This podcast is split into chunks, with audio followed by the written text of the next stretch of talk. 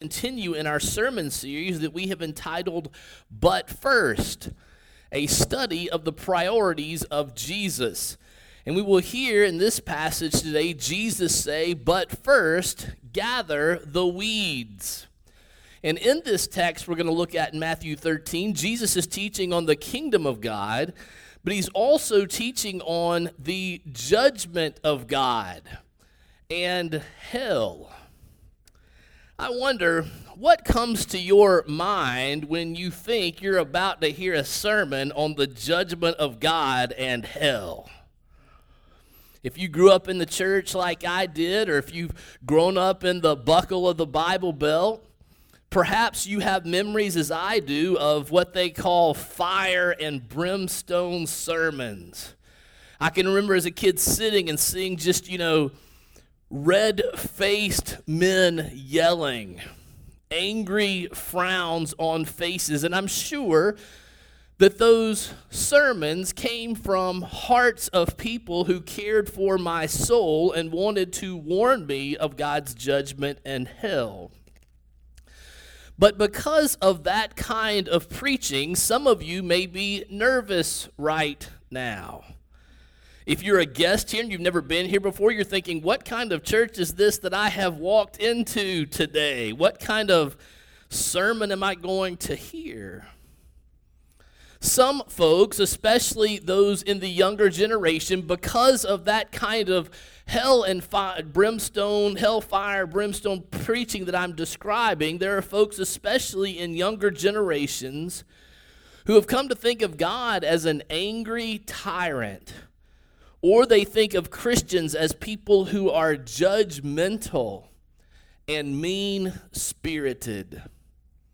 And the result, as a result of that reaction that our culture has had to fire and brimstone preaching, some preachers just don't talk about the judgment of God anymore. They don't talk about hell. They don't talk about and a lot of folks prefer that kind of inspirational preaching where you don't hear any of the bad stuff, but you only hear good stuff. Then, in reaction to those preachers who no longer talk about judgment or hell, other preachers, preachers and churches, in an effort not to compromise the teaching of God's words, almost seem to overcorrect and take a stand even more strongly in an effort to show that they are not caving into the culture, but they are standing for truth in this generation.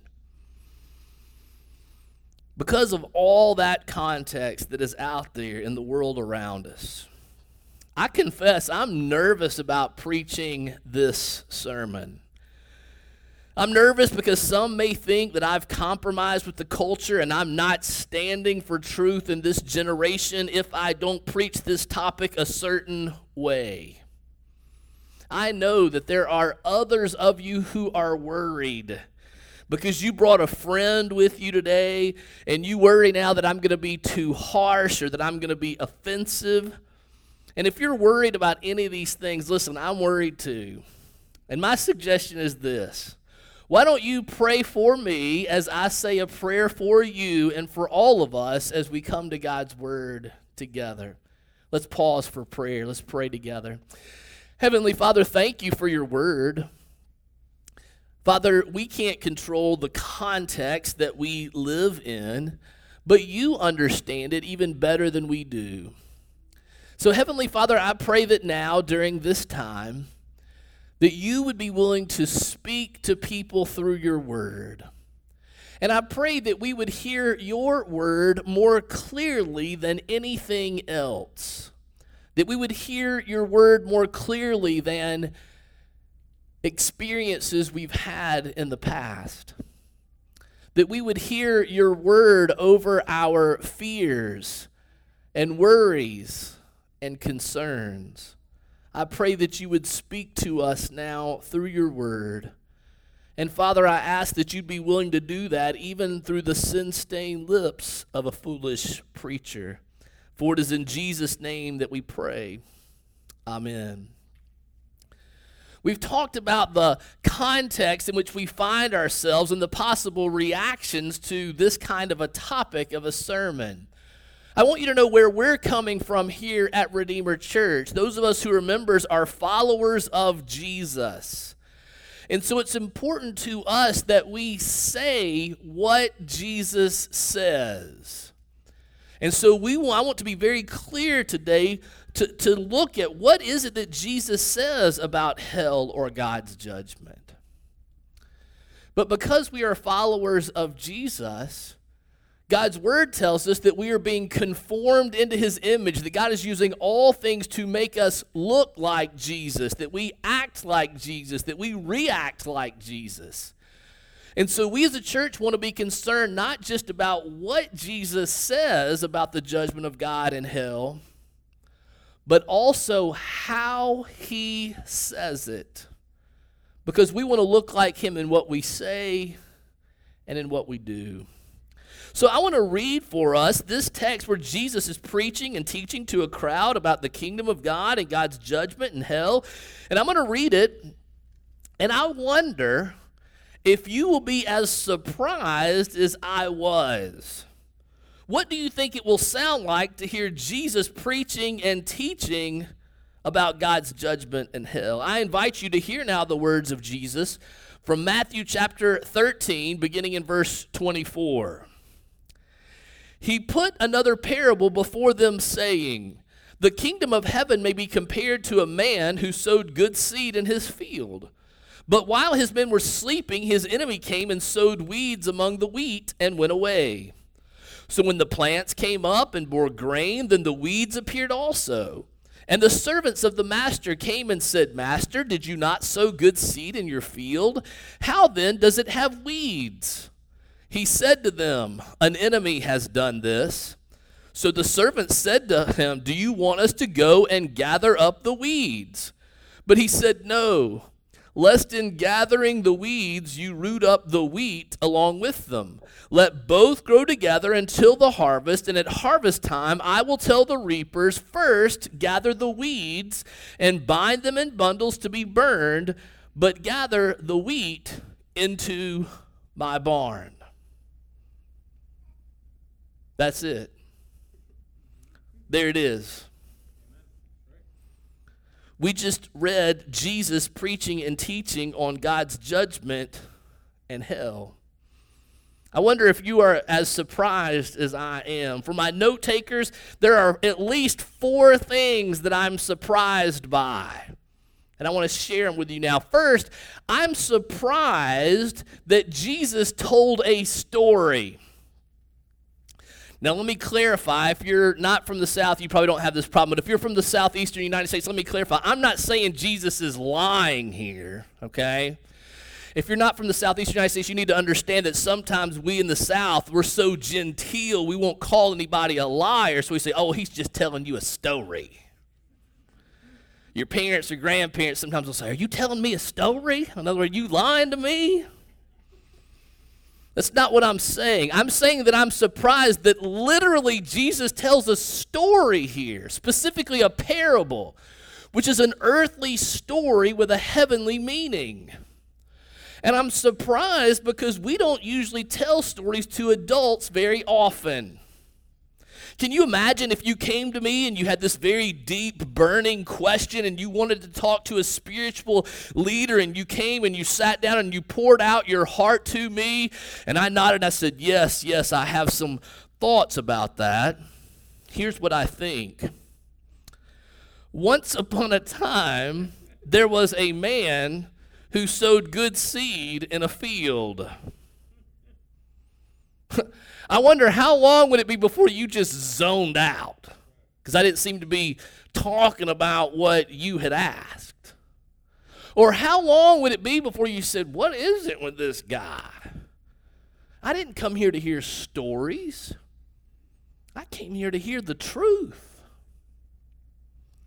But you need to understand that Jesus often illustrates truth by telling stories that people could understand and relate to. In fact, about this story, did you know that there was a Roman law that prevented rivals from sneaking into your field and sowing weeds because competing farmers would sabotage each other in this way? So while we don't relate to first century Palestinian agricultural practices very well, these folks did. And so Jesus is speaking to their language, speaking language in a way that they can understand. But that really begs the question, doesn't it? Why would Jesus tell a story about something as important as God's judgment or hell? I mean, he just tells a story. And then he says over and over again, He who has ears, let them hear. It's like Jesus is saying, listen if you like, believe if you like. Jesus is not demanding to be heard. There's no red faced yelling, no angry scowl on his face. And the result of this, if you keep reading the text, is most of these crowds do leave and go home. And for many of us, we see this and our hearts cry out, Jesus, you're losing them. They're going, they're turning and they're going back home. You're not closing the deal. Maybe his disciples who are fishermen said, Jesus, you're not getting the fish in the boat. You don't seem to be very effective. Why is he just telling stories? Well, Jesus actually tells us why he tells us stories. In a few verses before this, in Matthew 13, beginning in verse 14, he says it fulfills the prophecy of the prophet Isaiah. But then in verse 15, he tells why. He says the reason he tells stories is because people's hearts are dull. People's hearts are, are insensitive, they're hard, they're apathetic, even cynical about the things of God. And telling a story forces us to show what's in our hearts. Will we be uninterested and impatient and just move on? Or are we going to humbly say, I don't know what that means? Will you explain it to me? Will you teach me? You see, a story reveals the humble, the patient, the teachable, those who want to learn, those who will come to Jesus and say, Will you teach me? I want you to know if you are here that Redeemer Church is a place where you can come and you can say, I don't know what this is talking about. Will you explain it to me? Will you teach me? There is no shame in asking that question. In fact, Jesus is inviting that question. Look at verse 36 of the text. We read there, then he, Jesus, left the crowd, so he's not with them anymore, and he went into the house. And his disciples came to him. So he's left church, he's left the crowds where the big group is gathered, and he's gone to a community group in his home, I suppose, to talk in our language. And his disciples come to him saying, Explain to us the parable of the weeds of the field. Don't you love that? Think about that. These guys have been walking with Jesus for months. They have heard him preach the Sermon on the Mount. They have seen him heal dozens of people. They've seen him calm a storm with just a word. They've seen him cast out demons. They've heard him teaching in the synagogues all around Israel. They've heard him preach to the crowds, and yet they come and say, We don't understand. Will you explain it to us? Jesus invites us to come to him and to ask these kinds of questions. And look how he responds. He doesn't say, Oh my gosh, why are y'all asking questions? He explains it to him. Look in verse 37. He just explains the parable.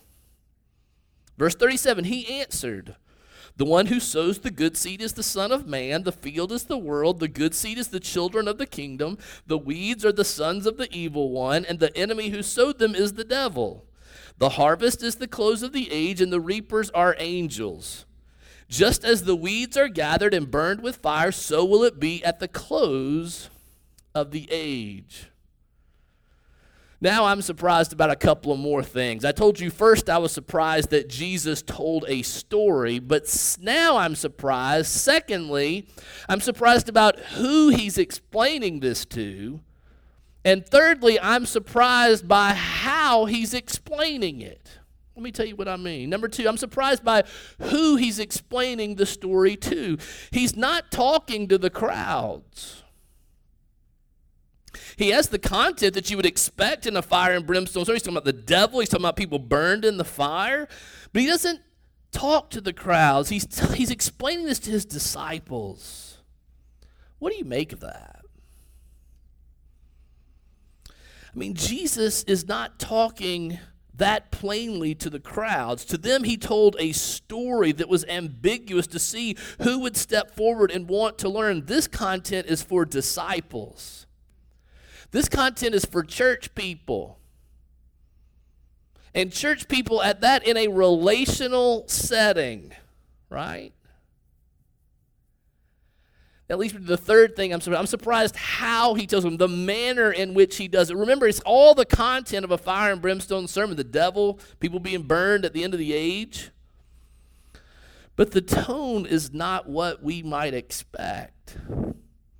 There's no red faced anger, yelling, frowning. They're just there in a living room, hanging out in a very relational context. They ask him to explain this parable. He just calmly explains, well, the seed is this, and the enemy is the devil. Very, very matter of fact, very instructive. He answers their questions. So I'm surprised by who he explains this to. I'm surprised by how he explains it. But let's just get to the, the money thing, right? Number four. Some of us are surprised by the content here because he does have the content of what you would expect in a fire and brimstone sermon. The devil, people gathered and burned in fire at the end of all things. And that is surprising for some of us. Because many of us have in our minds this Jesus who is nice and meek and mild, and the Jesus we have in our minds is very tolerant of all views, so we don't expect Jesus to talk this way. But did you know the person in the Bible who talks about hell more than anyone else is Jesus himself? So, as followers of Jesus, I want you to understand as followers of Jesus, if Jesus talks about hell and the judgment of God, th- then we have to talk about hell and the judgment of God. And we want to talk about the content the same, but we want to talk about it in the same way that Jesus talks about it. So that's our heart. Hear my heart behind that, right? We want to say what Jesus says in the way that Jesus says it. So let's just let's dive in. Here's the hard stuff, right? Let's just let's go. We'll all hold hands. We're, we're all in this together, right? Let's just move into what Jesus says. Verse 41. The Son of Man, which is what Jesus, his favorite way to refer to himself, the Son of Man will send his angels, and they will gather out of his kingdom all causes of sin and all lawbreakers, and throw them into the fiery furnace. In that place there will be weeping and gnashing of teeth. Then the righteous will shine like the sun in the kingdom of their Father. He who has ears, let him hear. And some of you, when you hear that, you say, There it is. That's it. That's why I hate Christianity. Because it's always judging people, it's always excluding people from heaven. And I understand that sentiment. But let me ask you, let's just think about this together. If you were establishing a kingdom, because that's what Jesus is describing here, what kind of kingdom would you establish? What kind of kingdom would you set up?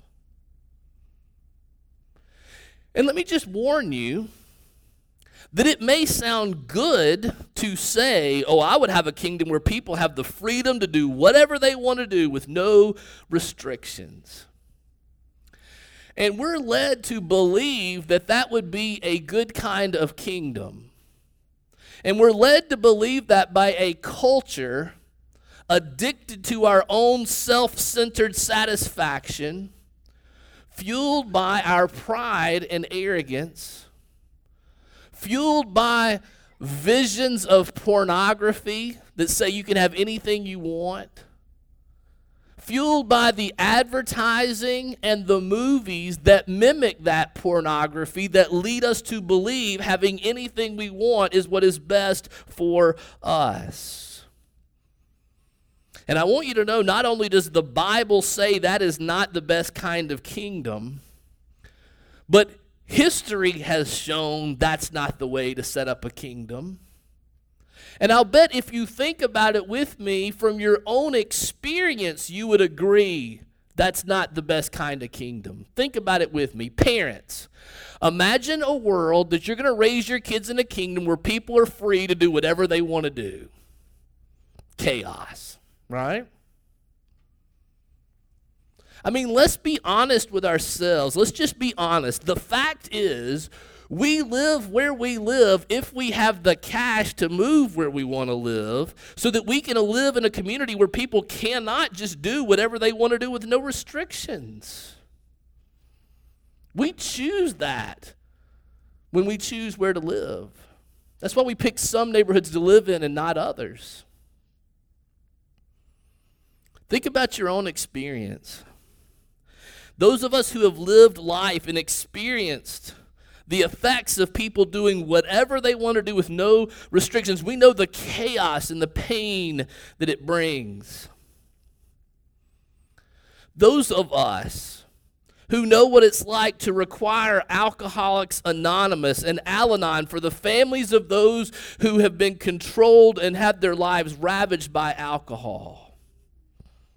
Those of us who have lived through addictions of our own or live through addictions of our loved ones to sex or pornography, to drugs or to food, to shopping or to gambling, addictions to the internet or to video games. Those of us who have lived through those things know that freedom to do whatever you want to do with no restrictions is no freedom at all.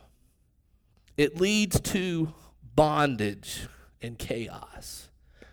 It leads to pain and regret.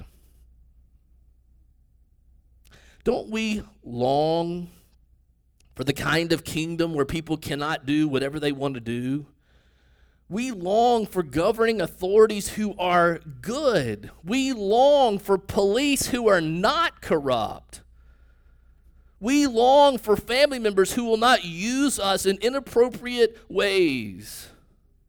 We long for this kind of kingdom, and what God is doing here is what we long for. This is the kind of kingdom we were meant to live in. We were not meant to live in a kingdom with no restrictions. Now, usually at this point, someone says, and you may be thinking, well, I'm not in favor of there being no restrictions at all. I just don't really like the restrictions that, that God has. I want to set some different restrictions than this. And if that's where you are, man, let's talk about it. Let's talk about God's laws and which ones you have a problem with. But I can assure you of this that he who made those laws also made you. And he made the world. And he made everything in it. And he knows how it's designed to work.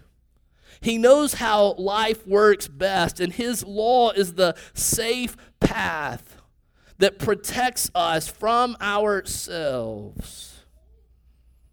He knows how life in this world works best, and you know from your own experience that people who act with no restrictions or who want to make a law of their own choosing create chaos in a community. And pain and addictions and therapy and support groups and police and prisons and jails are the inevitable result.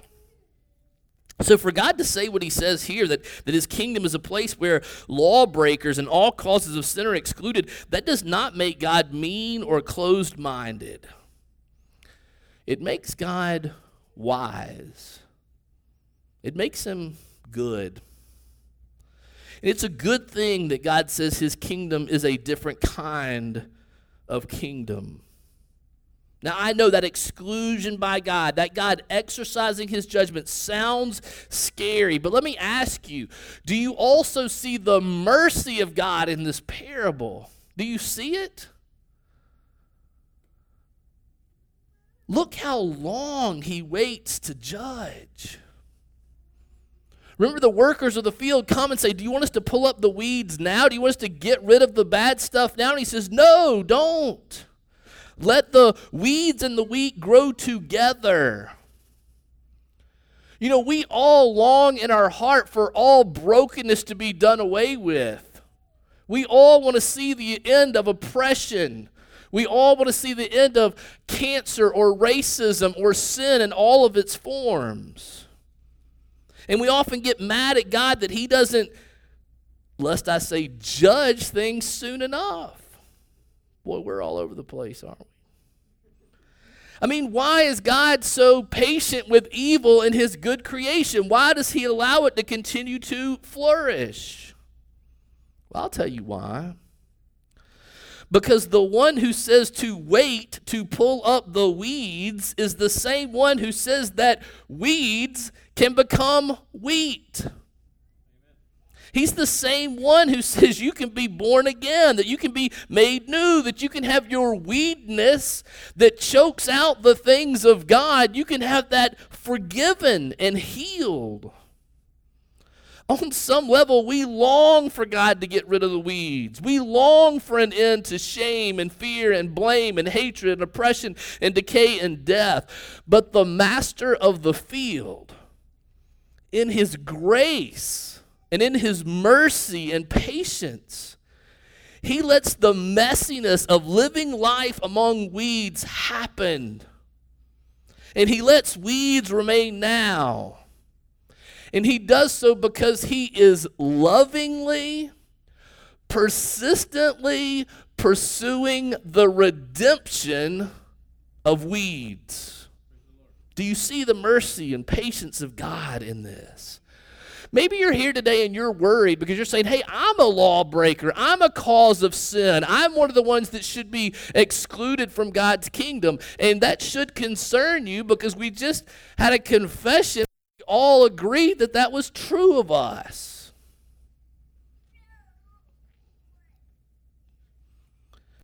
Listen to me. Do not think that there is no provision for those of us who are lawbreakers and the cause of sin, as if Jesus has not come to deliver us from these things. We who do these things can be forgiven. Romans 8 and verse 1 says, There is therefore now no condemnation for those who are in Christ Jesus.